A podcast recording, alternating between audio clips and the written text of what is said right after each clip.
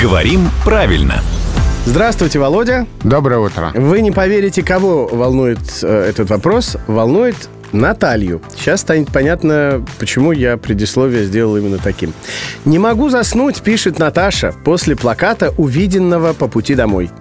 На нем реклама строительных материалов, и там есть слово «шпаклевка». Вот у меня вопрос. Шпаклевка или шпатлевка?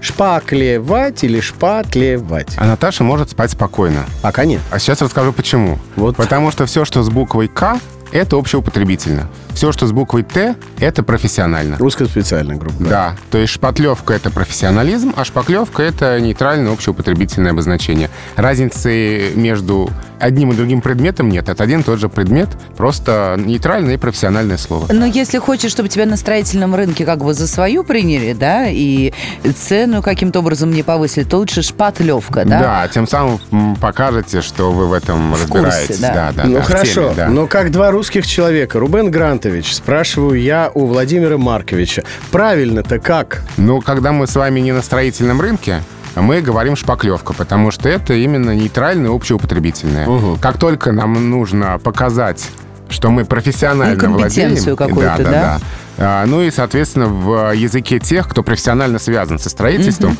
это шпатлевка. Это именно профессионализм. И за рамки профессиональной сферы он не должен выходить. Понятно. Наташ, в общем, смотрите, ситуация какая. Если вам по какой-то причине надо сойти за свою на строительном рынке, тогда говорите шпатлевка.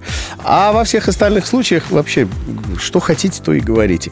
Главное, делайте это правильно под чутким руководством главного редактора Грамм-Тру Владимира Пахомова, который появляется здесь каждое буднее утро в 7.50, 8.50 и в 9.50.